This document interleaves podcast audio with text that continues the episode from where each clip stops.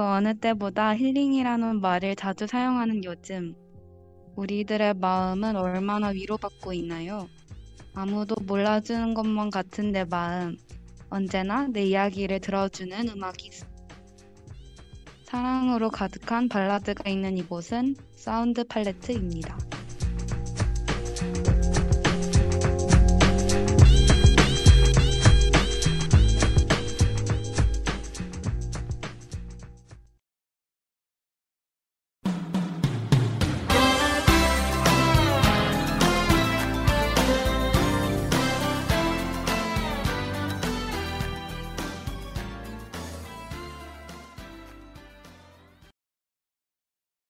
네, 방금 듣고 오신 곡은 토이의 좋은 사람이었습니다. 다채로운 음악으로 채워가는 우리의 소리 풍경, 사운드 팔레트의 DJ 뺨디, DJ 융디입니다. 첫 곡 토이의 좋은 사람으로 문을 활짝 열어보았어요. 사운드 팔레트는 매주 하나의 대중음악을 정해 집중 탐구하고 명곡들을 함께 듣는 방송입니다. 형형색색 다양한 음악 장르에 얽힌 이야기들과 다채로운 선곡으로 팔레트를 빼곡히 채워두었으니 끝날 때까지 stay tuned 해주세요. 네, 본격적으로 방송 시작하기 전에 방송 청취 방법 안내해 드릴게요.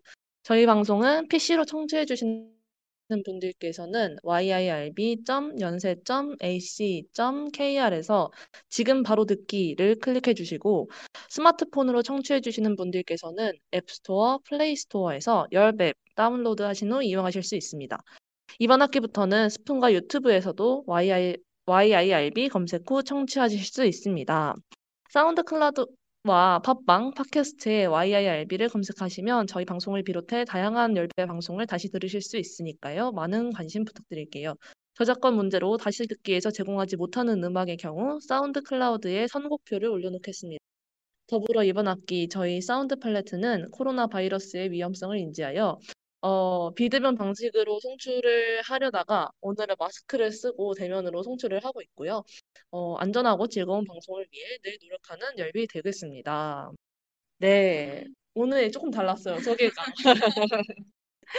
저희가 오늘 정말 방송 시작한 지 얼마나 됐죠? 저희 두 달? 네. 그 두 달 만에 저희가 처음으로 이렇게 얼굴을 아직 얼굴 다 보지 못했지만 오늘 처음으로 만나 뵙게 됐어요. 그래서 맞아요. 오늘 감회가 새롭습니다.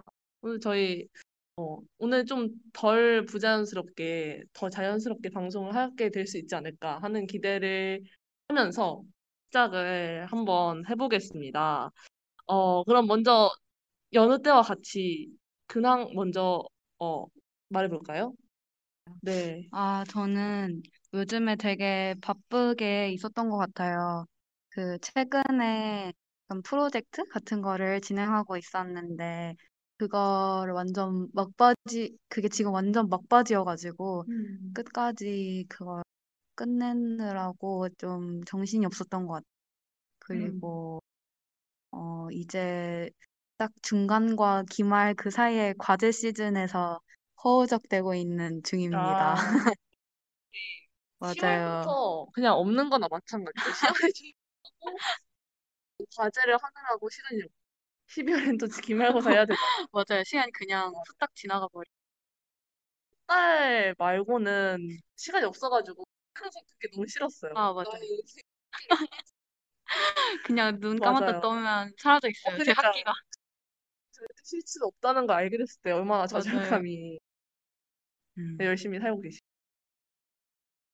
저는 어, 제 근황이 그래도 맨날 저는 또 말할 게 없어가지고 근황에 진짜 재미없는 얘기 했는데 오늘 근황이 있습니다. 제가 오늘 앞머리를 잘랐습니다. 아, 오늘 자른 거예요? 아, 오늘 아니고 사실 어제 잘랐어요. 어, 네, 맞아요. 그래서 지금 저의 앞머리를 본 몇 안 되는 사람 중에 한 명이에요.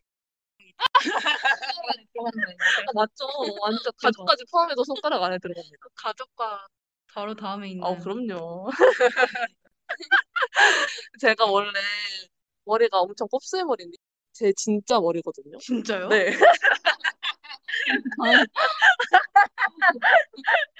아, 아, 모르셨군요. 이게 제 진짜 머리예요. 어, 진짜요? 네, 그래서 저는 근 14년 동안 매직을 하면서 살았는데 어, 네. 네. 그것도 돈도 나름 엄청 고통스러울 것 같지 않아요? 엄청 돈도 엄청 많이 들고 네. 시간도 너무 많이 들고 해가지고 너무 옛날부터 그러니까 약간 해야 하는 그런 것 중에 하나였는데 아 진짜 안 했으면 좋겠다고 옛날부터 생각하긴 했지만 그래도 네. 오늘 올해에는 좀 실천을 해보자 해가지고 어 이제 곱슬과 이제 공생을 하면서 좀 어, 근데 너무 예쁜데요? 어 정말요? 네. 딱 보고 아 윤기가 히피 펌을 했구나 했는데 어, 이거 자연스럽다. 맞아요. 근데 히피 펌이라기엔 너무 너무 지저분하지 않아요? 딱 봐도 히피펌인 줄 알았는데 어 진짜요? 네. 아 너무 너무 좋네요. 앞머리 자르면서 같이 하신 줄 알았어요. 아 진짜요? 어제 그래서 제가 그냥 집에서 네. 화장실을 잘라버렸어요. 아 스스로 자르신 거예요? 네. 신기해요. 잘라버려서 아 원래는 제가 그 매직한 머리가 여기 남아있고 네. 남아 있는데 여기다 원래 앞머리도 매직한 머리가 요만큼 이렇게 있었는데 그거를 이제 다 자르고 이제 곱슬한 곱슬 부분만 남았어요. 어, 이렇게 음. 약간 됐는데 어제는 이것보다 좀 더 단정했던 것 같은데 머리 감을 때마다 모양이 달라져요. 말리는 거에 따라서 모양이 좀 달라져가지고 오늘 좀 많이 부시시한 것 같아서 좀 그렇지만 어쨌든 잘랐습니다. 아직까지는 괜찮은 것 같아요. 네, 아직까지는 진짜. 근데 계속 괜찮을 것 같아요. 아 정말요? 네. 어 너무 감사해요. 아, 곱슬과 이제 신기해. 매직과 이별하고 싶어. 밴디 그러면은 네. 어, 네. 이렇게 근황을 또 얘기를 해봤는데 신기- 뭔가 새롭네요. 아, 뭔가 그쵸. 만나니까 새로워요. 아, 너무 근데 오늘 근황이 제가 네. 말할 만한 게 있어서 너무 좋고 음. 또 저희 진짜 근황을 뭔가 나, 맞아요. 나누는 것 같아서 좋네요. 뭔가 이 티키타카가 되는 어, 그런 맞아요. 느낌을 처음 받았어요. 아, 맞네. 아. 맞네. 맞네. 아니, 밴드 다른 네. 방송 그러니까 이게 대면 방송이 처음인 거잖아요. 네, 맞아요. 아, 그렇구나. 뭔가 설렌다. 저도 이제 뭔가 말하고 기다리지 않아도 되는 이런 음, 방송이 너무 좋네요. 맞아요. 저희 맨날 말 겹치고 맨날 이랬잖아요. 지금 아, 말하시려나? 지금 마, 마- 말해야 돼. 말해도 될까? 그러다 말하면 맨날 오디오 겹치고 맨날 이랬는데 오늘. 좀 덜 할 수 있잖아. 너무 좋네. 아, 그럼 오늘 또 본격적으로 네. 이제 저희 오늘 주제를 소개해 보면 될 것 같은데 네. 오늘 팔레트에 채울 색깔은 발라드잖아요. 네. 네. 요거 발라드 어떻게 정하게 되는지 밴디가 한번 설명해 주시죠. 아, 네. 저희가 지금까지 보사노바 그리고 알- alternative rock, 레게 이런 것처럼 되게 마이너한 장르들을 많이 들고 맞아요. 왔었잖아요. 생각해보니까 이런 장르들이 정말 음, 평소에 쉽게 들을 만한 장르가 장르는 아닌 것 같더라고요. 사람의 음, 취향마다 다르지만. 근데 오늘은 저희가 정말 가장 많이 접하고 그냥 식당에서 밥만 먹어도 들을 수 있는 한국 발라드를 니다 아, 오늘 이 짧은 방송에 저와 윤디가 그 청취자 여러분들이 좋아하는 발라드를 다 담을 수 있을지는 걱정이지만 음, 오늘 신나게 한번 해보도록 하겠습니다. 맞습니다. 음, 저도 오늘 대본 준비하면서 네. 스스로 제가 TMT가 되는 게 너무 그 자판 치면서 느껴져가지고 열심히 네. 줄이려고 했어요. 아, 아, 네. 대본에서 느껴졌어요. 윤디의 열과성이 느껴졌어요. 아, 자제해야 되는데 오늘 또 말이 그, 길어지면은 밴드야 네. 컷해주세요. 이제 약간 네. 길어진다 싶은데 어, 네. 바로 그냥 치고 넘어가 주세요. 그럼 저희 1부부터 바로 만나볼까요? 네, 네. 그러면 1부 첫 코너 밑그림을 밑그림부터 시작해 볼게요. 어, 밑그림은 발라드라는 그림을 완성하기 전에 이 장르는 대체 무엇인지 뼈대를 알아가는 시간입니다. 어, 발라드라는 장르에 대해 몇 가지 공통적인 특징들을 떠올리실 수 있을 것 같아요. 애절한 사랑을 노래하는 아름다운 선율과 화성, 그리고 조금 느린 템포의 음악을 떠올리실 것 같아요. 음, 장, 작곡가 김영석은 발라드는 보편 타당하게 사람의 감성을 아우르는 멜로디와 가사를 중시해 감성적인 면에서 전달력도 좋아야 언제나 꾸준히 사랑받는 음악이라고 말했습니다. 이렇게 발라드를 설명할 때 어, 사랑과 감성 그리고 낭만이라는 표현을 많이 사용하는 것 같아요. 이렇듯 발라드는 음악의 구조나 스타일을 분위기와, 분위기와 정서에 따르고 있습니다. 네. 맞습니다. 발라드라고 했을 때 사실 뭐 어떤 딱히 뭐 집을 만한 그런 뭐랄까 박자라든가 뭐, 음, 맞아요. 뭐 형식이라는 게 이런 게 없잖아요. 맞아요, 진짜 그냥 맞아요. 뭐 정말 좀 느리고 약간 감성적이고 이런 음, 노래면 저희 다 발라드라고 하기 때문에 이게 발라드는 아무래도 그 분위기에 음, 맞는 음악 용어라는 게 맞을 것 같아요. 그렇게. 네, 맞아요. 저도 이걸 조사, 뭔가 이렇게 찾아보면서, 어, 이 발라드가 딱히 어떤 박자가 정해져 있는 것도 아니고, 또 저희가 막 락 발라드 이렇게도 오, 얘기하잖아요. 맞아요. 그냥 좀 느려지는, 뭔가 느린 느낌의 발라드? 이렇게, 아, 느린 느낌의 락이면 이렇게 발라드라고 붙이는 걸 봐서는, 어, 뚜렷한 그런 음, 장르적인 구분이 있는 건 아는 것 같아요. 근데 원래 발라드는 중세 유럽의 서사적 민요 형식의 이름이었다고 했는데 이제 한국의 대중가요계에서는 1980년대 후반에 되게 서정적이고 애절한 사랑 노래를 지칭하는 양식 이름으로 굳어졌다고 해요. 그래서 서양권에서는 발라드라고 우리처럼 장르로서의 발라드를 떠올리지 못한다고 합니다. 네, 이게 진짠 게 제가 그 교환학생을 갔다가 친구한테 그냥 그 외국인 친구한테 아 나는 발라드 완전 좋아한다 막 성시경 얘기하면서 빠질 수 없죠. 발라드 나 완전 좋아한다. 막 이랬는데 그 친구가 발라드가 뭐냐는 거예요. 오, 그래가지고 네. 아 그 쇼팽 그 클래식 같은 거 듣는 거냐 물어보는 거예요. 그 친구도 클래식을 좋아하는 친구여가지고 그래서 아 그것도 맞는데 발라드 모르냐고 발라드 이랬는데 그 모른다는 거예요. 그러면서 아 어, 약간 soft pop 같은 거 말하는 거냐고 막 그러더라고요. 아, 진짜 이 R&B 뭐 이런 건 있어도. 발라드라는 거라는 말을 안 쓰는 것 같아요. 맞아요, 네, 맞아요. 약간 신기하더라고요. 그 차트 같은 데 봐서도 우리나라 그 멜론 이런 데처럼 음, 음, 발라드 있는데 맞아요.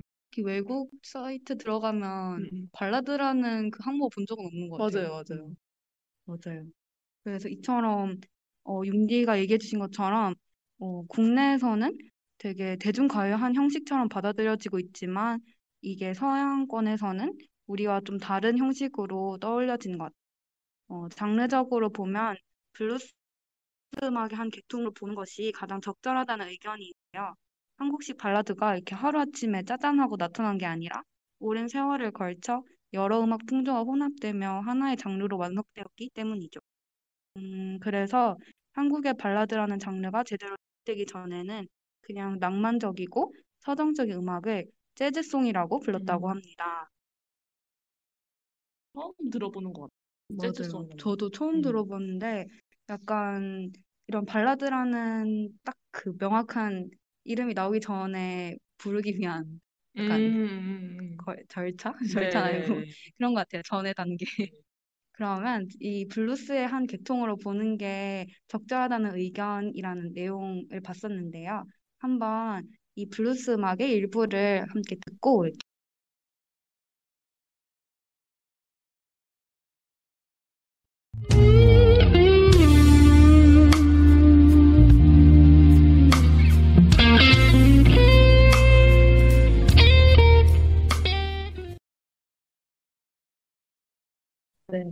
네. 네. 되게 발라드, 우리가 생각하는 그런 발라드랑 좀 유사하지 않나요? 어, 맞아요. 저 이 그 Misty라는 노래 되게 좋아하는데, 어, 네. 이거가 예- 약간 그런 발라드의 뭐랄까, 뿌리 느낌이라고 생각할 수 있어요. 네, 네. 맞아요. 어, 이렇게 1970년대에서 80년대 서정적 포크 음악을 토대로 한 음악이 발전해 오다가 이문세와 유재하가 등장하며 발라드의 정점에 이릅니다. 음. 이문세는 한국식 발라드의 전형을 완성하고 어, 유재하는 클래식의 요소를 접목시킨 팝 발라드 앨범을 선보였는데요. 어, 이후에 아마 용디가 유재하 씨에 대해서 더 자세히 말씀해 주실 것 같아요. 어, 이렇게 포크보다 어, 더욱 세련된 팝 발라드 멜로디에 또 피아노와 같은 현악기가 가미된 편곡으로 발라드라는 새로운 장을 열었던 것이죠. 네. 그러면은, 네. 저는 그래서 그 발라드 를 그래서 그때 모르는 그 친구한테, 아, 발라드는 R&B랑 팝이랑 포크랑 약간 섞어놓은 느낌이야. 약간 이렇게 음, 말했었거든요. 맞아요. 네네. 이렇게 좀 여러 가지 장르가 섞여져서 뭔가 한국만의 그런 장르가 나타난 것 같아요. 그럼 이제 밑그림을 마무리하면서 한 곡을 들어볼까 하는 바로 한국식 발라드의 전형을 완성한 그분 이문세의 깊은 밤을 날아서 듣고 채색하러 보도록 하겠습니다.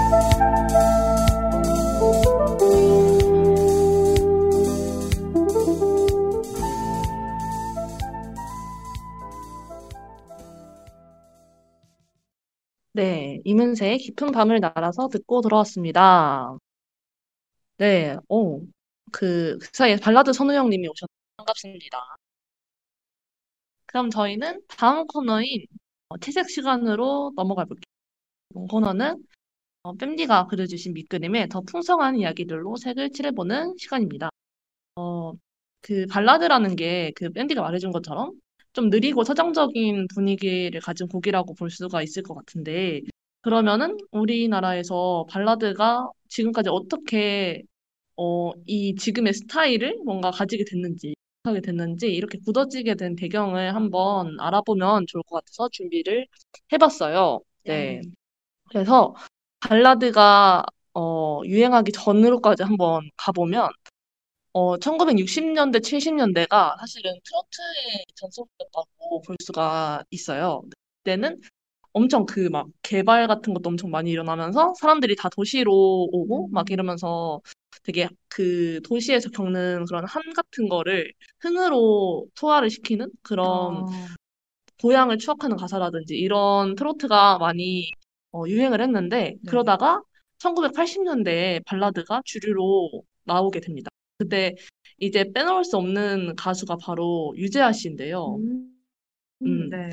네, 유재하 씨는 다들 한 번씩은 들어보셨을 것 같은 이름일 것 같은데 어, 유재하 씨가 발표한 앨범이 단 한 장의 음, 앨범만 있는데 요한 장의 앨- 앨범만을 남기고 어, 26살의 어, 젊은 나이에 이제 세상을 떠나신 분이죠.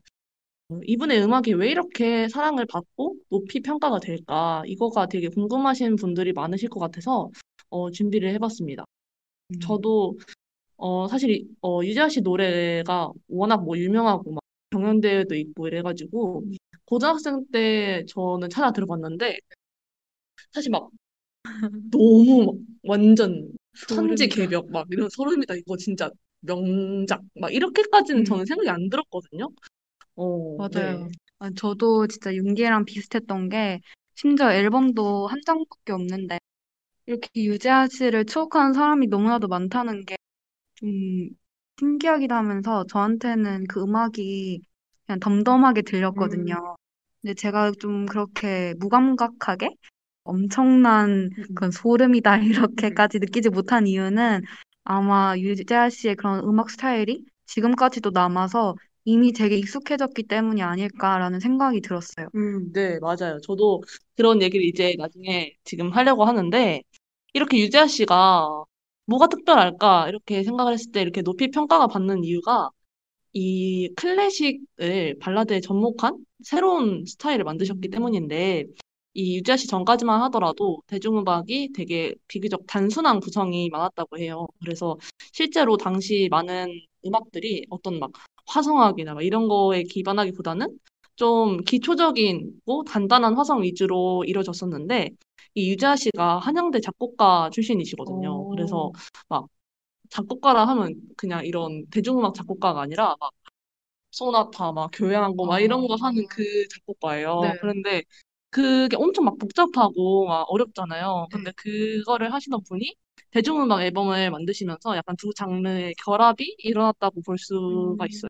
그래서 화성면뿐만 아니라 사운드 면에서도 그 유재하 씨가 그 앨범 들어보면은 그 실내악을 연상하게 하는 게 엄청 따뜻하고 풍성한 그 현소리가 있거든요. 네, 네. 그래서 이런 편곡이 당시에는 되게 익숙하지 않은 되게 음, 신선한 음악으로 여겨졌다고 해요. 그래서 어, 이 유재하 씨 이후로 지금은 뭐 김영석 씨, 정재영 씨, 유희열 씨 등등 다 작곡가 출신 음악가신데 어, 이런 작곡가 출신 대중음악가가 계속 등장을 했고 이제는 이제 그 뺨디가 말해주신 것처럼 이런 편곡이 되게 저희 귀에도 익숙해진 정도가 된 거죠. 그래서 음, 이그 막 그 80년대 앨범을 저희가 찾아서 들어도 네. 아 뭐가 특별한 거지? 이렇게 느끼게 되는 것 같아요.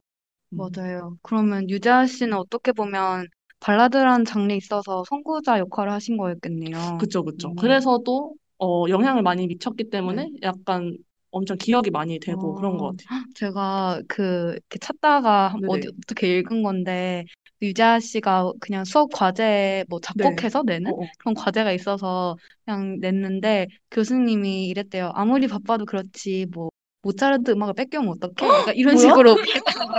그 자기 써온 건데 그 정도로 천재였다는 얘기를 들었어요. 사실인지는 모르겠어요. 어, 그런 건 저도 처음 듣네요. 저도 처음 신기합니다. 봤어요. 어쨌든 간 네. 그래서 지금도 이렇게 세련됐다고 막 말을 하잖아요. 유지아 씨 음악을 두고. 네. 그런 이유가 어, 그 이후에 발라드 곡들이 비슷한 편곡과 구성을 가지고 있기 때문인 것 같아요. 음. 저는 이 유재하 씨 음악뿐만 아니라 비틀즈 음악 들으면서도 그런 네. 생각을 했었, 그 들었을 때 너무 최- 노래랑 비슷하는 생각이 들어가지고 맞아요.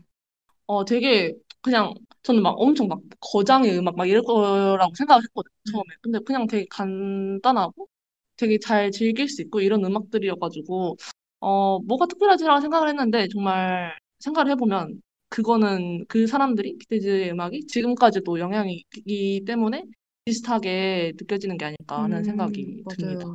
뭔가 그 시대에 되게 유명하고 정말 엄청 큰 영향을 끼쳤던 음악들을 지금 다시 들어봐도 하나도 안 어색하고 맞아요. 진짜 촌스럽다는 느리, 느낌이 하나도 안 드는 음, 음악들이 정말 많은 것 같아요. 맞아요. 근데 그 이유가 아마 이런 게 아닐까 음. 싶습니다. 그러면은 어 이렇게 채식 시간은 마무리하면서 유재하 씨의 노래를 한 곡 듣고 오려고 하는데요.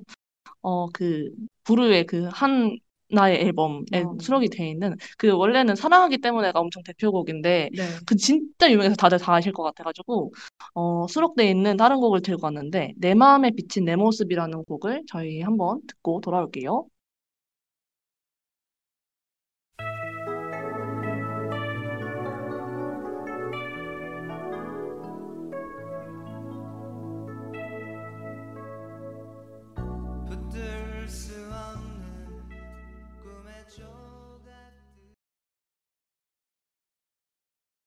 네, 이재하의 내 마음에 비친 내 모습 듣고 돌아왔습니다. 네, 이제는 어 다음 코너는 저희가 이렇게 말로만 말을 했던 한국 발라드의 명곡들을 직접 만나보는 시간인데요. 듣는 명화 시간입니다. 네, 이번 코너에서는 정말 오늘은 객관적이라고 할 수 있을지 모르겠는데 원래는 객관적인 시선으로 발라드계의 한 아, 획을 그었던 그럼요. 네, 음악들을 만나보는 시간인데 먼저 밴드가 소개해 주실 명화 먼저 만- 네, 제가 오늘 들고 온 명화는 바로 전람의 하늘 높이라는 노래입니다. 오, 전람회. 네, 전람회 정말 전람회 노래는 어마어마하죠.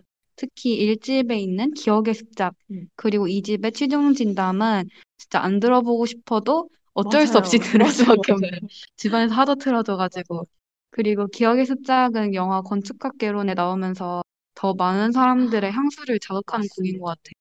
근데 제가 아직 건축학개론 본 적이 아, 진짜요? 없어요. 아, 그렇군요. 그럴 수 있어요. 네, 인생을. 살 이유가 하나 더 있네요. 아.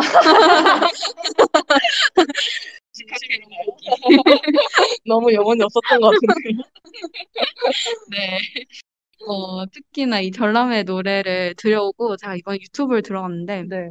댓글들이 진짜 아, 진짜. 아련한 거예요. 유튜브는 정말 그 유저들이, 그 댓글들이 함께 완성시켜가는 것 같아요.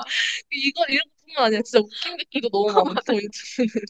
사람들이 다 개그 다들 어디서 뭐 하고 있길래 그러니까 어디서 이런 말들을 생각해내는 건지. 진짜 뭔가 그 유튜브 채널마다 사람들의 성향이 좀 달라지는 것 같은데 음. 여기 이 전람회 노래를 듣는 곳에서 다들 하나같이 사연들을 아. 이렇게 적어놓고 가시더라고요. 아이고, 아르. 첫사랑과의 사연.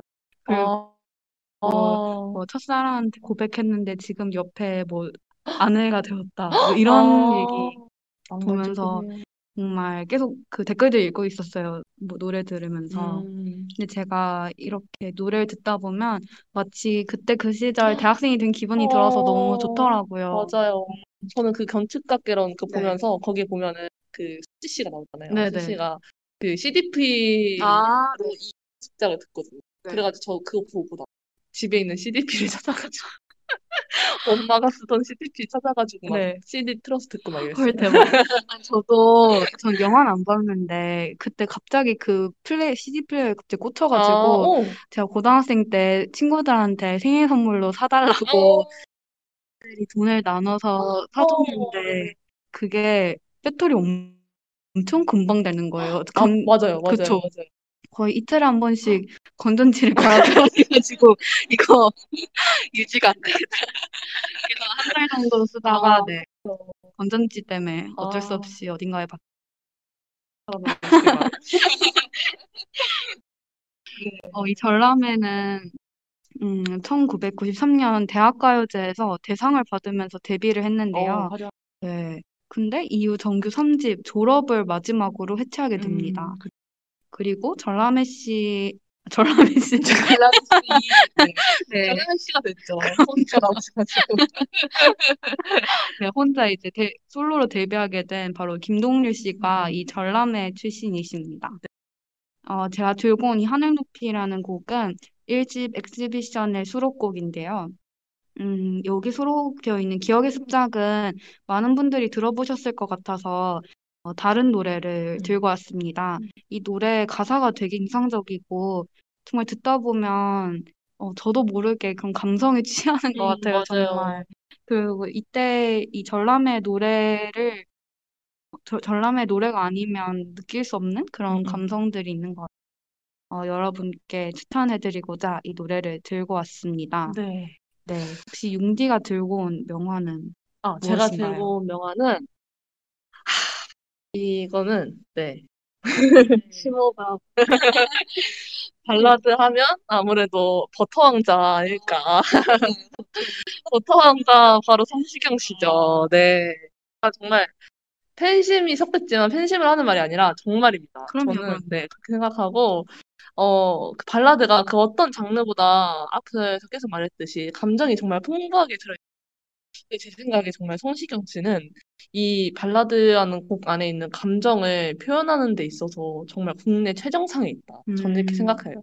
진짜 어 이제 2000년에 데뷔를 하셨는데 네. 그게 볼, 어, 인터넷 가요제로 데뷔를 하셨거든요. 정말 오. 몇 수를 내다본 인터넷 가요제? 네, 네. 거기서 대상을 하셔 아, 받아서 네. 그 대상을 받으면 그 곡이 자기가 녹음을 해서 이제 발매가 되는 건데 아, 네. 그 곡이 내게 오는 거. 밴드 네이버에서 내게 오는 거 네. 아세요? 네, 그 곡이 그 가요제를 1위를 해서 네. 녹음을 하게 됐고 이제 그 발라디 아니, 이제 발라더라고 하면은 네. 항상 그런 뭔가 우수에 젖어 있는 그런 느낌이 있잖아요. 근데 맞아요. 거기에 이제 성시경 씨는 약간 안경 쓰고 공부를 잘하는 음. 그런 뭔가 건실한 음. 느낌의 어 그런 발라드의 느낌을 또 새롭게 저는 각인시킨 분이 아닐까라고 저는 생각을 합니다. 그렇네요. 그쵸? 진짜 뭔가 그 이후로 발라더를 하면 왜 맞아요. 그 왜지? 발라드라고 하면 뭔가 뭔가 공부도 잘하고 뭔가 네. 젠틀할 것 같고 약간 맞아. 이런 느낌 아닌가요? 근데 그 딱- 전에는 약간 이문세 씨, 뭐 신승훈 음. 씨, 뭐 신승훈 씨랑 약간 비슷한 것 같긴 한데 네. 약간 그래도 막 엘리트 막 이런 느낌 없었는데 갑자기 맞아요. 성시경 씨가 딱 오면서 뭔가 귀공자 약간 이렇게까지 좀 고급스러운 이미지. 이거 사진 담긴 거 아닌가요?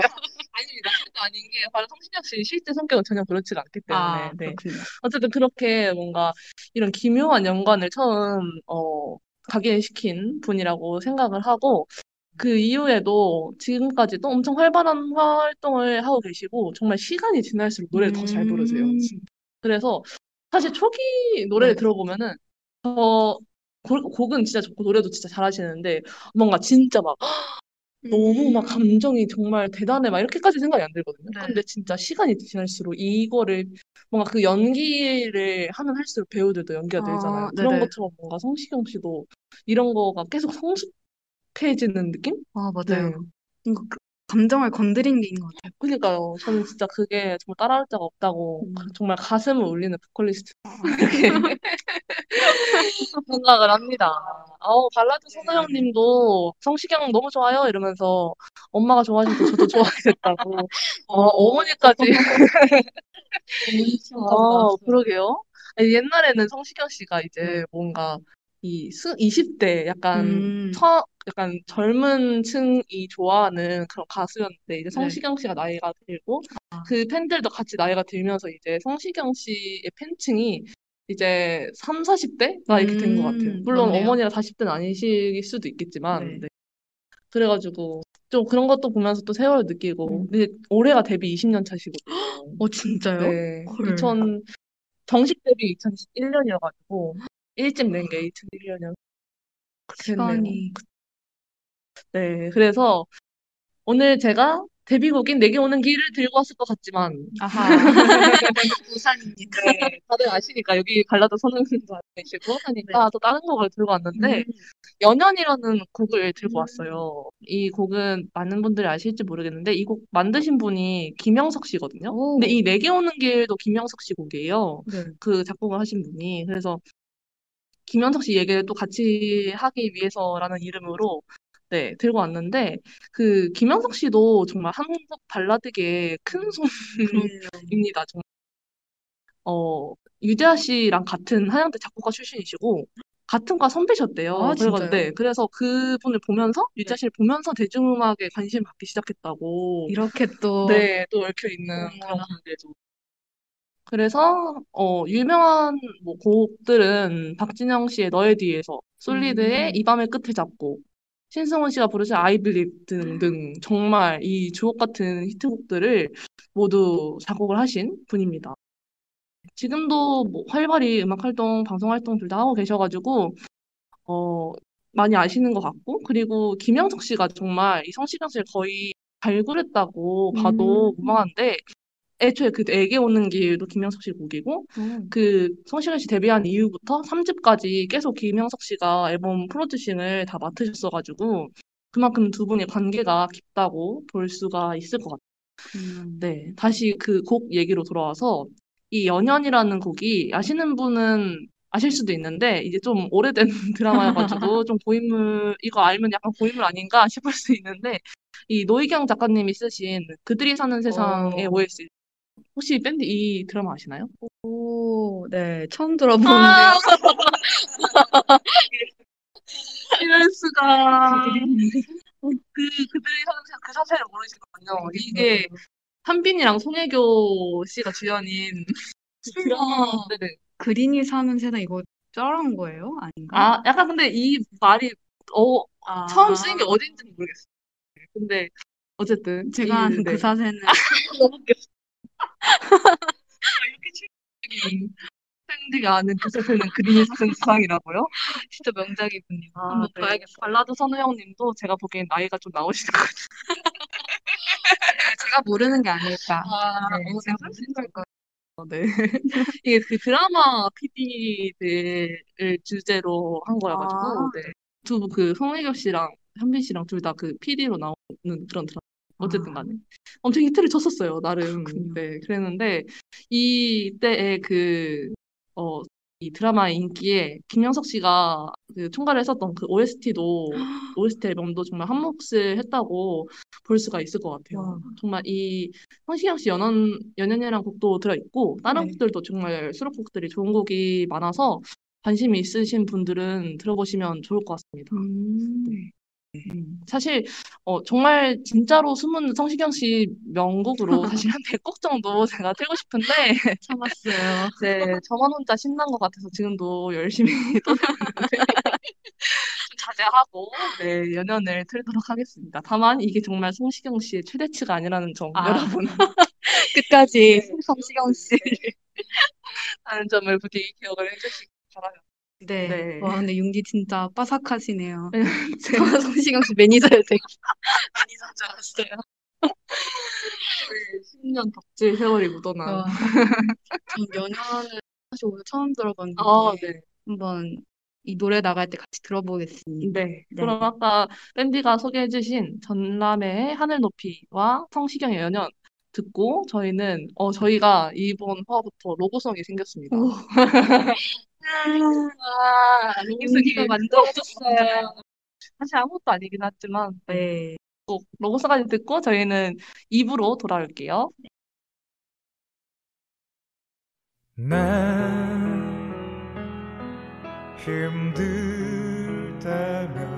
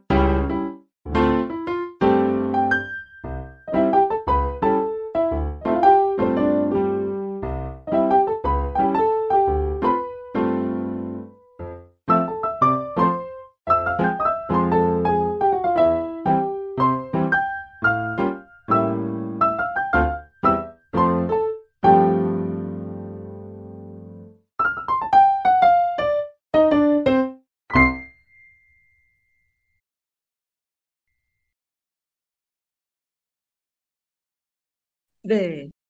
저희 전람회 하늘 높이, 성시경의 연연, 그리고 로고송까지 이어서 듣고 왔습니다. 여기는 사운드 팔레트고요. 저희는 DJ, 뺨디. DJ 융디입니다. 네. 어, 발라드 선우형님께서 제가 이렇게 자제를 했더니 이거를 꼭 물어봐 주셨네요. 이거 사실 답장 너무 말 많이 하는 것 같아요. 이러면은 아닙니다. 이렇게 말해주는 분이 그럼요. 좋은 어 이렇게 또 채팅으로 또 제가 좋아하는 명곡이 뭐냐고 네. 물어주셔가지고 제가 또 하나는 말을 쏟아놓다가 또 끊었습니다. 저 근데 궁금한 게 제일 좋아하는 곡 하나만 꼽으면 진짜 딱 하나만 무인도에 들고 가야 된다면 진짜로요? 어, 뭘와 꼽으시겠습니까? 진짜 너무 힘들다. 계속 아, 그것만 들어야 돼. 한 진짜? 곡만. 그건 진짜 너무 힘든데요? 저는 아 근데 일단은 네. 제가 좋아하는 곡 너무 많은데 네. 아 딱 한 곡만 저는 제가 그거를 사실은 그 엔딩곡으로 들고 왔어요. 아, 하고 제가 그 아이 옛날에 아이튠즈 쓸 때는 막 그 몇 번 플레이했는지 1순위부터 이렇게 아, 나오잖아요. 네네. 그때는 연연이 제일 많이 들은 거예요. 2번이 아니면서였어요. 아니면서라는 그러면 나중에 마지막 곡으로 한번 아까 윤기가 말씀해주신 게 좋아요. 뭔지 찾아보겠습니다. 그러면 2부도 시작해볼까요? 네. 네, 2부는 나만의 팔레트인데요. 이 코너는 어, 매주 저희가 정하는 오늘 발라드죠. 이 장르에 얽힌 여러분과 저희의 이야기를 들어보는 시간입니다. 네. 저랑 밴디 포함해서 청취자 여러분께서 보내주신 신청곡을 두고 실시간 선곡 배틀을 할 텐데요. 지금 청취하시고 계신 분들 모두 어, 지금 저희 2부 사연과 노래를 잘 들으시고 가장 좋은 노래 실시간 댓글로 투표를 해주시면 어, 아주 공정한 절차를 거쳐서 네, 선곡의 배틀의 1등을 가려보려고 합니다. 또 1등을 하시는 분들께는 저희가 소박한 선물도 드리고 있으니까 가장 심금을 울리는 곡 앞으로 열렬한 응원과 투표 부탁드립니다. 또 앞으로 또 계속 매주 사연 어, 모집해서 배틀을 진행할 예정이니까요. 어, 사연 신청에도 많은 관심 부탁드립니다. 네, 그러면 첫 번째 사연으로 먼저 찾아가 볼까요? 첫 번째 사연의 주인공은 성시경 앨범 내라 진짜 님이십니다. 어, 이 이름에서부터 확 느껴지는데요. 그럼 사연을 한번 차- 읽어보도록 할게요. 음, 사실 발라드 가수는 참 많은데요. 정승환, 나윤건, 유의 발라더들을 저는 특히 좋아한답니다. 성시경은 참 명곡이 많은데도 과거에 사는 가수인 것 같아요. 어머머. 아, 왜 선공개 곡을 내놓고 앨범을 내질 못하니? 갑자기 반말로 바뀌었어요. 가장 최근 정규 앨범이 2011년이라는 것 알고 계신가요? 2011년이면 저는 중학생이었답니다. 어우, 나오죠. 아이고, 아이고. 그러고서, 어, 노천극장에서 맨날 콘서트만 하고, 방송이나 하고 맨날 맛있는 거 먹는 거나 나오고, 노래를 하라고요, 노래를. 가수잖아, 따으.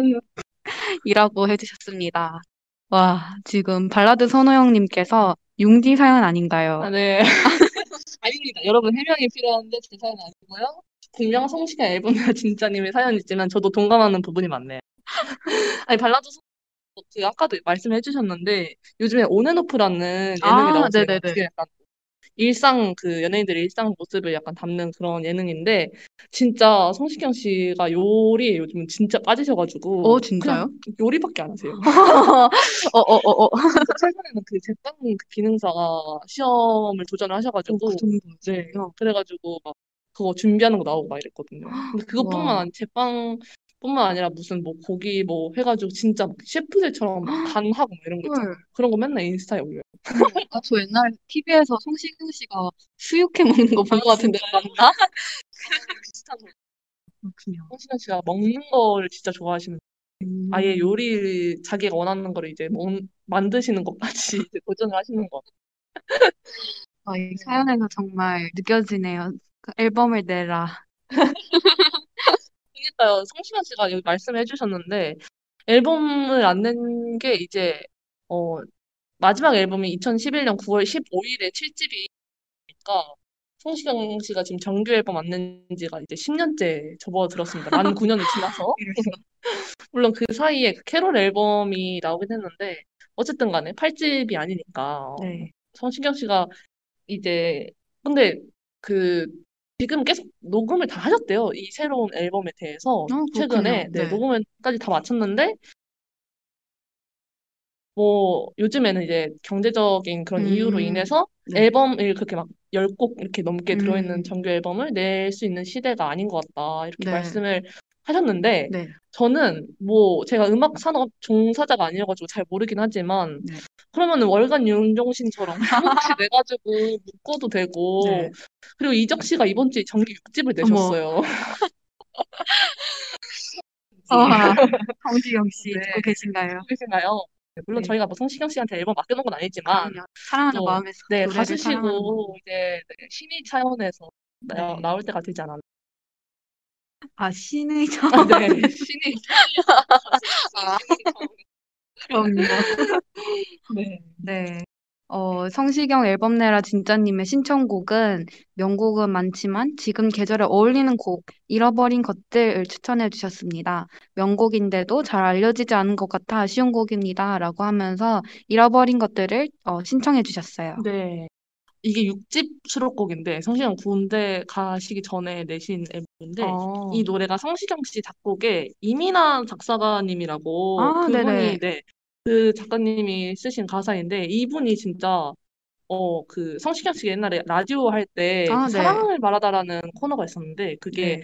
사랑에 관한 짧은 글을 읽어주는 그런 코너였는데 그 글을 쓰셨었거든요. 거기서 아, 진짜 현실적이고 절절한 그 사랑 글로 인해서 정말 무수한 팬들을 양상하신 분입니다. 아유, 이민아 작가님이 이 곡이랑 성시경 씨 그 그대네요도 쓰셨고 너는 나의 봄이나도 작사하셨고 이렇게 네. 히트곡 사랑 엄청 히트곡 가사 되게 많이 쓰셨고 음, 가사도 너무 좋은 작가님입니다.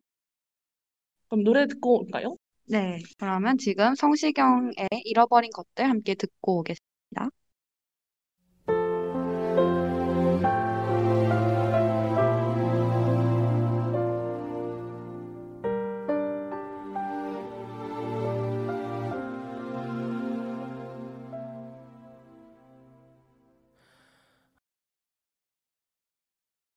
네, 성시경의 잃어버린 것들 듣고 돌아왔습니다.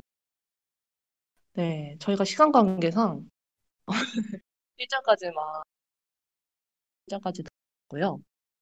다음 사연 만나볼까요? 네. 다음 사연 윤기가 한번 읽어주세요. 네. 저는 원래 발라드라, 발라드는 졸리다는 편견을 가지고 있던 사람입니다. 고등학생 때는 항상 수학 문제를 풀면서 노래를 듣곤 했는데요. 발라드만 들으면 잠이 쏟아지더라고요. 그래서 발라드 때문이었을까? 그래서 제 playlist는 늘 힙합과 락으로 가득 찼습니다. 근데 저를 발라드의 세계로 이끌어준 친구가 있었어요. 항상 제 mp3를 빌려가서 노래를 듣고 이 노래 저 노래 넣어달라고 부탁했던 그 친구. 그 친구 덕분에 김동률의 노래에 흠뻑 빠지게 되었어요. 그리고 수학여행을 간 날에도 어김없이 버스에서 제 mp3로 같이 노래를 들었는데요. 그때 같이 들었던 곡이 바로 김동률의 오래된 노래입니다. 지금도 이 노래를 가- 다시 들으면 그때의 기억이 새록새록 떠올라요. 노래에는 오래된 테이프 속에 그때 내가 참 부러워서, 그리워서 라는 가사가 있는데요. 지금도 그 친구와 함께 찍었던 사진들과 영상들을 보면 그때의 제가 참 부럽습니다. 오랜만에 노래 들으면서 추억여행 하고 싶어요. 이렇게 보내주셨습니다. 네, 발라드는 졸려 님의 사연이었고요. 네. 저는 그, 저도 이 노래를 아는데, 이 노래 가사 내용이 그, 이제, 이 노래 부르는 사람, 어쨌든 그 김동률 씨가 부르긴 하는데, 어쨌든 그 가사에 나가 이제 전 연인한테 생일 선물로 이렇게 써준 노래가 음. 있었는데, 이 사람이 그 노래로 인기를 이렇게 얻게 되면서, 근데 그 노래는 이제 막 발라드겠죠? 그러니까 막 음. 감정도 엄청 막 이렇게 해가지고, 어, 부르고 자기가 그렇게 하는 걸 보면서 이 사람이 상처를 받지 않았을까? 음. 약간 이렇게, 음, 하는 네. 그런 가사인데, 어, 저는 이 노래를 친구가 저도 알려줘가지고 알게 됐는데, 항상 네. 이 노래의 그 주인공이 누구일지 너무 궁금한 거예요. 네, 저도. 그, 이게 너무 구체적이어가지고, 이게 김동률 씨 얘기인 것 같은데, 이 연, 전 연인이 누굴까? 막 이러면서, 음, 이게 정말 김동률 씨 얘기일까? 맞아요. 막 이런 게 너무 궁금했는데, 근데 이걸 밝히신 적이 따로 없더라고요. 제가 음, 그래서 옛날에 한번 궁금해서 쳐봤는데. 그쵸? 네. 너무 궁금해요. 근데 진짜 이, 느- 이, 뭐랄까, 이, 이 이야기가 그냥 상상해서 나오기에는 너무 그니까요, 구체적이고, 그쵸? 그걸 진짜 느껴보지 않으면 쓰기 네, 어려운 가사들인 것 같아요. 맞아요. 진짜 궁금하다. 이게 정말 이 발라드를 해서 엄청 인기가 많아진 사람만이 느낄 수 있는 맞아요. 그런 부분이 상상도 못하는 그런 부분이잖아요. 네. 어쨌든 그래서 정말 가슴을 후벼 파는 그 가사가 정말 인상적인 곡인데 네 그래서 저는 진짜 이 노래 너무 좋아가지고 오래된 노래 하면 가장 먼저 떠오르는 게 스탠딩 에그의 노래가 음, 아니라 이 네. 김동률 씨의 곡이 저는 먼저 좋습니다. 그렇군요. 그러면 노래 듣고 올까요? 네 김동률 씨의 오래된 노래 듣고 돌아올게요.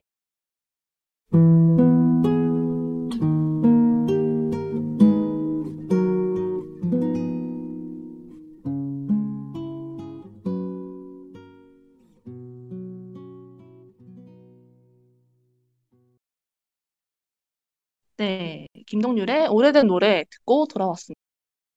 네, 이제 다음 사연으로 만나보실 텐데요. 어, 네. 네, 발라드 선호형님. 오래된 노래 중학교 때인가 듣고 따라 부르면서 울었던 기억이 있어요. 어머, 중학생이 뭘 한다고. 점점점. 발라드 선생님이 말씀하시는 네네. 순간 어머가 좋아하는 바람에. 순간 발라드 선호형님께 한 소리 할 뻔했네요.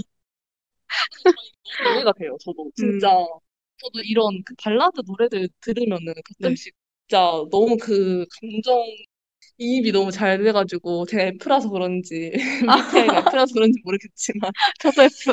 진짜 그래가지고 진짜 내 어, 난, 난 연애도 안 해보고 뭐 아무것도 안 해본 때에도 진짜 너무 그게 가슴이 아픈 거예요. 그랬을 맞아요. 때가 저도 있었어요. 마치 내가 겪은 것 마냥 진짜 맞아요. 슬펐던 것 같아요. 네, 이해합니다. 이해합니다. 진짜. 그럼 저희 이제 대망의 발라드 선호형님의 사연을 읽어볼게요. 네, 오래 기다려주셨을 것 같아요. 네, 이제 발라드 선호형님의 사연을 읽어볼 텐데요. 어, 발라드 선호형님께서 앨범을 추천해 주셨는데, 어, 첸의 4월 그리고 꽃의 앨범을 추천해 주셨어요. 하고 이제 사연을 한번 읽어볼게요. 음, 멜론에서 저를 분석해 줬는데, 제가 발라드 선호형이래요. 멜론에서 제가 많이 들은 곡도 분석해 줬는데, 보면서 조금 놀랐어요. 아무래도 지금까지 쭉 많이 들은 곡이다 보니 최근에 제가 빠진 곡들이 아니라 한때 저의 추억으로 남은 곡들이 상위권에 있더라고요. 저는 엑소의 엄청난 팬은 아닌데요. 발라드나 분위기 있는 곡을 좋아해서 새로 나온 앨범들은 다 들어보는 편이에요. 그렇게 이 앨범을 발매 당일 바로 듣게 된 것 같아요. 모든 곡들이 당시 제 마음과 너무 닿아 있어서 신기했던 앨범이고 부끄럽지만 들으면서 많이 울었던 앨범이에요. 어, 너무 뻔한 이별 노래들은 들어보긴 하지만 좋아하게 되지는 않던데 이 앨범의 곡들은 당시 제 상황과 너무 비슷했어서 사실 다 지, 지난 일이라 이제는 더 이상 그때처럼 아프진 않은데 이 앨범은 여전히 그때의 아픔을 그대로 상기시키는 것 같아요. 그때 제가 지냈던 공간들이 바로 떠오르고 그곳의 냄새도 나는 것 같고 그때 바람도 느껴지는 것 같아요. 그렇게 생생해요. 이런 게 음악의 힘인가 봐요. 아무튼 사연 쓰려다가 저에 대한 멜론의 분석을 보게 되었는데 여기까지 왔네요. 이 앨범 전곡이 다 좋으니까 두 DJ도 방송 듣는 청취자님들도 꼭 다 들어보셨으면 좋겠어요. 네. 오, 라고 하시면서 어, 첸의 꽃을 신청해 주셨어요. 네. 이 앨범에서 추천해 주시는 곡으로 이 방금 신청해 주신 꽃이라는 곡이랑 하고 싶단 말 먼저 가 있을게 널 그리다 이렇게 또 추천을 해주셨네요. 오. 아, 첸 씨가 이렇게 그 발라드 앨범을 내신지 몰랐네요.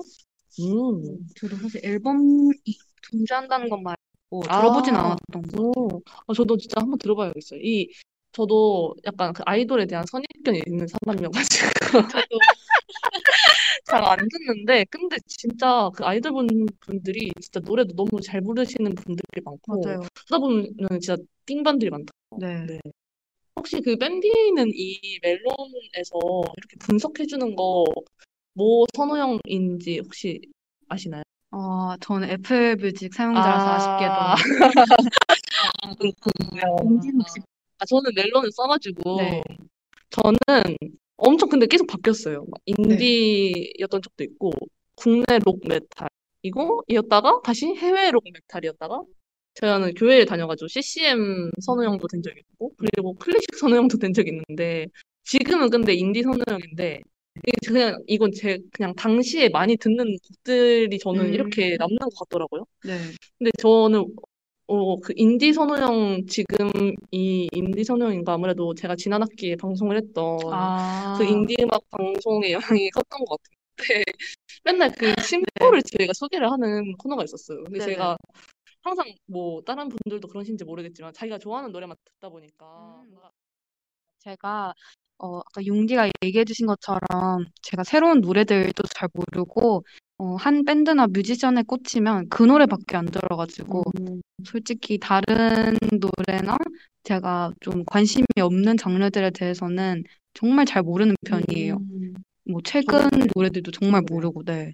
그 저는 그런 타입입니다. 그래서 이렇게 방송을 하면서 좀 많이 알게 된 것 같아요. 아, 맞아요. 그래서 아까 말했던 게 이렇게 그 방송하면서 새로운 노래들 듣게 되는 게 너무 좋다고.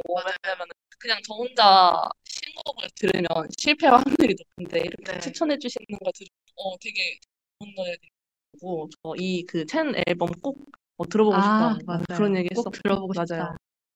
네, 그러고 어, 아 제가 그래서 멜론에 할 말이 있다고 막 이랬는데 그 멜론에 이렇게 어 데이터 분석해가지고 맞춤형으로 해주는 거 진짜 너무 좋아가지고 잘만 하면은 더 발전시키는 진짜 대박 날 것 같은데 아직까지 너무 부실한 것 같은 거예요. 더 어, 뭔가 추천도 더 많았으면 좋겠고 더 다양했으면 좋겠는데 그냥 같은 들었던 같은 가수 뭐 추천해주고 이런 게 끝이어가지고 그 왓챠 그 영화 기반해서 리뷰하는 그 사이트 아, 그 앱처럼 네. 진짜 앨범이나 곡별로 리뷰나 평가 남길 수 있게 해서 뭐 이거 뭐 친구랑도 공유할 수 있게 하고 이렇게 하면은 진짜 대박 날 것 같은데 이렇게 할 만한 플랫폼이 아직 없어가지고 좀 답답합니다. 맞아요. 그래서 아까 저희가 이거를 창업해 주시고 얘기를 하고 있었습니다. 이게 진짜 좋은 아이템 근데 저는 게으르기 때문에 절대 안 하죠. 누군가가 꼭 바라는 사용자가 되겠습니다. 열심히 사용하겠습니다. 네. 그럼 아, 이제 네. 첸의 꽃을 함께 듣고 다시 다음 사연으로 돌아오겠습니다.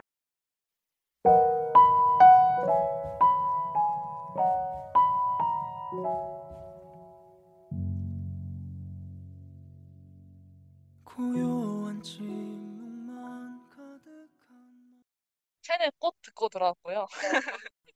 네, 아마 네, 너무 저희가 이거 어, 나머지 수록들도 여러분들 다 같이 꼭 들으셨으면 네, 그러면은 다음 사연 넘어가 볼까요? 네. 네. 다음 어. 사연 제가 읽을 차례인가요? 네, 한번 읽어 주실까요? 네.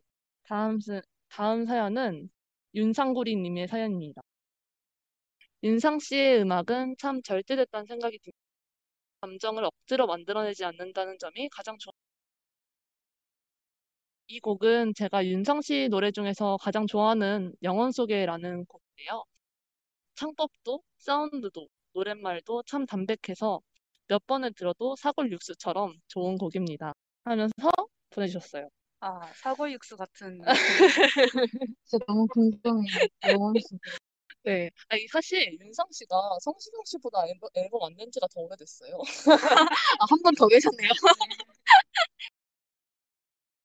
영화 속에 있는 앨범 제가 알기로 마지막 앨범이고 이 앨범이 2009년에 나온 정규 6집인데 이게 지금 마지막이라서 어, 지금 이분은 10나요? 2009년에 살고 네. 계신. 그동안 윤상 씨가 평양 가서 음악 감독도 하시고 저 기억하실지 모르겠는데 그 평양 막 합동 그 막 공연했을 아, 때 처음. 음악 감독하셨었거든요. 그것도 하시고 후배 가수들 육성도 엄청 많이 열심히 하시고 물론 바쁘신 건 알겠지만 팬으로서는 또 앨범을 기대하게 되는 건 어쩔 수 없는 것 같아요. 너무 바빠, 바쁘셔가지고 그간 정규 앨범을 잠시 뒤로 해두신 것이 아닌가 싶네요. 네. 네. 그러면은 저희 또그 윤상 씨의 네. 노래를 노래를 멜론이 잠깐 꺼져가지고 네. 죄송하다는 말씀을 일단 드리고 그러면은 노래 듣고 돌아올까요? 네, 네. 그러면 윤상 씨의 영원 속에 지금 듣고 오시겠습니다.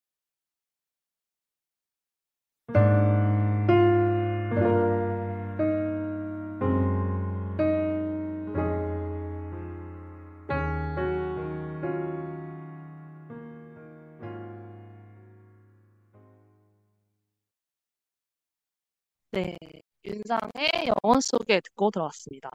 주디 왓슨님이 오셨어요. 헐, 너무 반갑습니다. 어, 아닌가? 다른 아? 다른 분이실까요? 그렇다면 다음 사연 넘어가 볼까요? 다음 사연을 읽어보도록 하겠습니다. 다음 사연은 동동님의 사연인데요. 융디 뺨디 안녕하세요.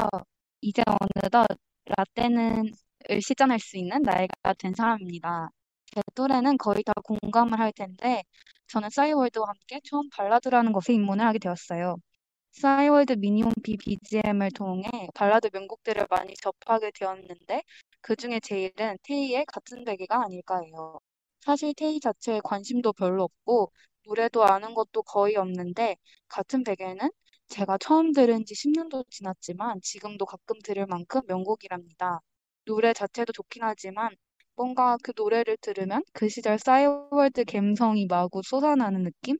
이 감성 융디 뺨디는 아시나요? 하고 보내주시면서 테이의 같은 베개를 신청해 주셨습니다. 어, 이곡 저도 어 저는 이 곡 추천할까 고민했었어요. 음. 테이 씨 목소리가 진짜 압도적인 것 같아요. 그 미성과 허스키함을 동시에 가진 그런 목소리? 약간 그 중간중간마다 약간 갈라질 때가 너무 목소리가 좋은 것 같아요. 맞아요. 어. 요즘 테이 씨 뭐 할까요? 아까 안 보이시는 뭔가 불후의 명곡 나오시는 것 같고 네 모르겠네요. 그 만약에 테이 씨 좋아하시면 테이 씨가 잠깐 활동을 했던 핸섬 피플이라는 잘생긴 사람들이라는 핸섬 피플이 꼭 찾아보셔도 좋을 것 같아요. 되게 노래 좋더라고요. 밴드도 하셨어요. 처음 본 네. 팬송 피플 한번 들어보겠습니다. 좋습니다. 아 저는 이 같은 베개 그 진짜 가사 주제가 너무 좋아요. 혹시 노래 아시나요? 네네. 네네. 여기 가사가 그 그것도 그 같은 베개를 베고 자면 같은 어디서나 같이 있는 거라고 하면서 뭐 전 연인이 사줬다 이런 건데 너무 이것도 진짜 너무 구체적이어가지고 실제로 맞아요. 있었던 일 아닐까? 막 이렇게 저도 생각을 한번 아까 우리가 그 오래된 노래 얘기했던 것처럼 진짜 경험해보지 않고 어 맞아요. 말할 수 없을 것 같은 노래인 것 너무나 같아요. 구체적인. 저도 이 노래 이제 흥얼거리던 게 초딩 때인데 벌써 이렇게 나이를 먹어버렸네요. 그때는 지금 나이쯤 되면 어른일 줄 알았는데 그대로 그러니까 윤기도 혹시 싸이월드 하셨나요? 어 그럼요. 땡땡 안 하셨나요? 저왜안 했죠? 아예 계정도 없었어요? 아니에요. 사실 좀 그 새로운 것들에 무딘 사람이어가지고 아마 그것 때문에 이 싸이월드를 안 한 게 아닐까. 근데 이게 제가 생각하기에는 이 저도 싸이월드 할 때가 약간 끝물이었어요. 그 약간 그 페이스북으로 넘어가기 직전? 그러니까 제가 싸이월드 한창 많이 했을 때가 중학교 1학년, 아 초등학교 6학년, 중학교 1학년, 중학교 2학년 이때인데 네. 제가 기억하기로 한 중2 때부터 중2, 중3? 네. 한 이때 2012년째쯤부터 아. 페이스북이 엄청 그래서 그때 처음으로 페북 계정을 만들어서 어, 저희 중학교 막 그런 거 알아요? 대나무숲 비슷하게 뭐 알죠, 대신. 전해드리는 알죠 알죠 알죠 알죠. 그런 거 매일 보고 있고 어, 누가 내 얘기 안 써줘. 그거 막 학교별로도 있고 막 지역별로도 있고 막 맞아요, 이러잖아요. 맞아요. 학교별로. 추억이네요. 진짜. 하나 관리자가 누굴까 너무 궁금했었는데. 지역의 인싸 아닐까요? 진짜. 그래서 아 네.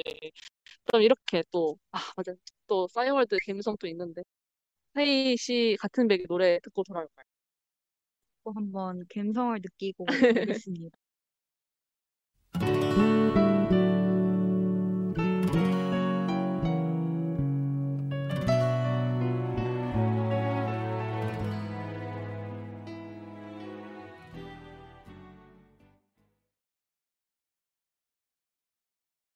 네, 테이의 같은 베개 듣고 들어왔습니다. 같은 베개 점점점 듣고 들어왔습니다.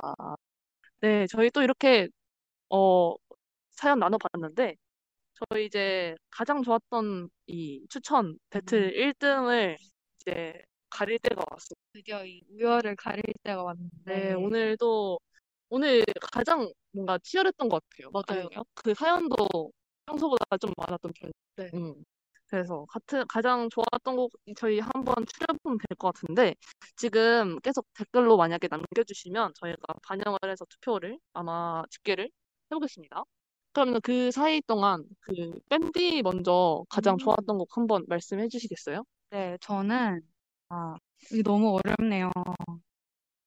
어, 하지만 저는 이미 마음속에 정했습니다. 사실 아까부터 정하고 있었는데, 어, 이 발라드 선우영님의 체내 와, 꽃 이 음. 노래를 하고 싶어요. 이유는 어, 좋았어요. 뭐? 이 노래도 좋았지만, 네, 발라드 선우영님의 이 열렬한 참여 너무 감사했어요, 정말. 곡을 엄청 여러 개 보내주셨잖아요. 맞아요. 저도 같은 마음입니다. 이건 진짜 저희가 너무 감사드리고 네. 이거는 그냥 이거 떠나서 저희 편파 판정을 드리고 싶어요. 공정한 게 끝나버렸어요. 맞아요. 이미 끝났어요. 발라드 선생님은 같은 백이라고 하셨지만 네. 끝났습니다. 이미 다섯 개월에 의해 네. 결정이 나버렸어요. 같은 백에도 정말 좋은 노래예요. 맞아요. 진짜 그 그럼요. 감성이 그때 감성이 맞아요. 너무 기억이 나요. 아, 근데 저는 이거 들었을 때 진짜 초등학생 막 이랬던 것 같거든요. 네. 아, 맞아요. 어때? 저도 어때요? 저도 엄청 어렸었던 것 같은데 근데 들으면서 차- 사실 막 엄청 큰 여운 이런 게 음, 남진 음. 않았는데 그때 뭔가 슬펐던 것 같아요. 들으면서 뭔가 슬프긴 했는데 뭔진 잘 모르겠고 그랬던 저는 이제 막 기억나는 것 같은데 이 같은 베개 들을 때가 확실히 제가 초등학생이었던 게 그때 제가 진짜 태어나서 처음으로 진짜 요만한 손가락만한 네. MP3가 생겨가지고 네. 그거 막 진짜 화면도 진짜 손톱만한 그 컬러도 아니고 그 뭔지 알 것 같아요. 나오는 그, 그 500메가짜리 네. 이거 막 삭제해야 되는 거 아니에요? 맞아요. 그때 처음 생겨가지고 그걸로 네. 이걸 진짜 많이 들었던 기억이 제가 지금 났어요. 음. 와, 근데 갑자기 그 MP3 하니까 저도 그 MP3 안에 있던 곡들이 막 지나갔어요. 어, 진짜 음. MP3 시절이 있었는데. 맞아요. 저는 꽤나 오랫동안 MP3로 들었거든요. 아, 뭔가 그 네. MP3는 내 라이브러리가 뭔가 저장되는 느낌인데 스트리밍을 하면은 그냥 듣고 사라지잖아요. 맞아요, 맞아요. 그래가지고 제가 아까 말씀드린 것처럼 멜론에서 그런 리뷰를 아. 남기는 거 있으면 좋을 것 같은데 그런 게 없다고. 다들 듣고 계신가요? 멜론 관계 만들어주세요. 미래의 멜론 관 계 계실지 모르겠는데. 그렇습니다. 확실히 그때 그런 느낌과는 조금 다른 것 같아요. 이 음. 스트리밍은. 맞아요. 어쨌든 간에. 그렇습니다. 그래서 오늘의 주인공은 1등은 발라드 선우영님 축하드립니다. 와, 체내 꽃. 오늘의 1위로 선정을 해봤고요.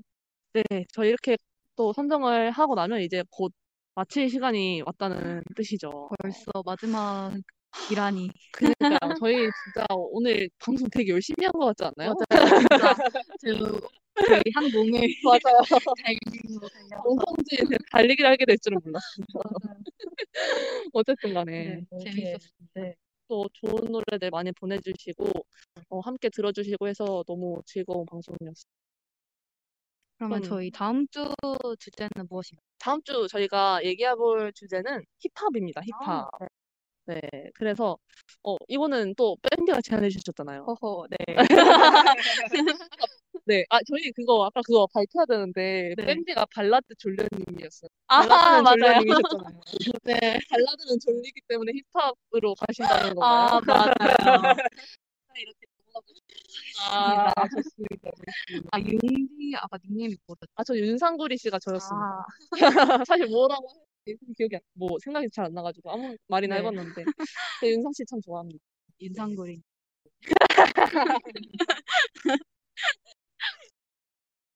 그러면 어쨌든 다음 주 주제는 힙합이고요. 저희 또 관련해서 계속 그 사연 또 받을 테니까 저희 또 사연 꼭 보내주세요. 어 발라드 선호형님이 와우 힙합 해주셨네요. 이런 반응? 너무 좋습니다. 네. 진짜 반응이. 진짜 해자다, 해자. 가 높아서 너무 좋습니다. 너무 감사합니다. 네. 그러면은 또 오늘 마지막 곡 한번 소개를 해볼까요? 마지막 네. 곡은 윤디께서 맞습니다. 한번 덕심을 발휘해서 맞아요. 저 이 마지막 곡은 어, 제 인생의 가장 큰 영향을 미친 제 인생에 가장 큰 영향을 미친 인물 3인 중 한 명인 바로 성시경 씨의 노래를 준비해 왔습니다. 제가 오늘 성시경 씨 노래가 아까 그 사연 제가 안 썼거든요. 그래서 들어와서 처음 성시경 씨 노래 세 곡이나 틀게 됐는데 죄송하지만 어쨌든 좀 지겨우실 수도 있겠지만 오늘은 저의 약간 이런 사심을 담아서 방송을 하고 싶다는 마음으로 가져왔는데 어, 성시경 씨 노래 너무 좋은 노래가 많지만 하, 이것도 제가 어떤 노래를 골라야 될까? 앞에서 발라드 풍을 많이 했으니까 약간 어쿠스틱한 그런 다른 느낌으로 가야 될까? 너무 막 고민을 많이 했는데 네. 어쨌든 간에 그냥 제가 가장 나누고 싶은 노래를 가져오는 게 좋을 것 같아가지고 음. 제가 이 곡은 항상 남들한테 들려주고 싶어가지고 제 컬러링으로 했던 곡이에요. 대박. 남이 무조건 들을 수 있게 네. 됐잖아요. 진짜 이게 진정한 팬의 마음이군요. 모두한테 성시경 씨 노래를 꽂아 넣게 돼가지고 그렇습니다. 한수 배우고 이렇게 해야 되는군. 네, 그래서 제가 오늘 가져온 곡은 성시경 씨의 잊혀지는 것들에 대하여라는 음. 곡입니다. 4집 수록곡이고요. 아, 성시경 씨 4집이 벌써 2006년? 아, 2004년이네요. 2004년에 밴드 몇 살이었어요? 어, 다섯 살. 여섯 살. 저도 자아가 아직 없던 시절. 인데 어쨌든 노래 너무 좋으니까 함께 좀 들어주셨으면 좋겠고 네 언젠가 제가 성시경 씨만 트는 주구장창 트는 해적 방송을 하게 될지도 몰라요. 너무 기대돼. 방송 그러면- 부족할지도 어, 몰라요. 맞습니다. 아 그리고 그 발라드 네. 소장님 저희가 선물을 보내드리려면은 아, 그 맞아요. 오카방에 오셔야 돼요. 저희가 이 방송 끝나고 바로 오카방 나가 그 마지막 곡 틀어드리는 동안 오카방 주소를 보내드릴 테니까 가지 마시고 거기로 꼭 들어와 주시면 감사하겠습니다. 꼭 선물을 받아가시기 네. 바랍니다. 그럼 저희 이제 인사드릴까요? 네. 네. 저희는 사운드 팔레트의 DJ 융디. 그리고 DJ 뺨디였습니다. 네. 다음 주도 색칠하러 오세요. 안녕. 안녕.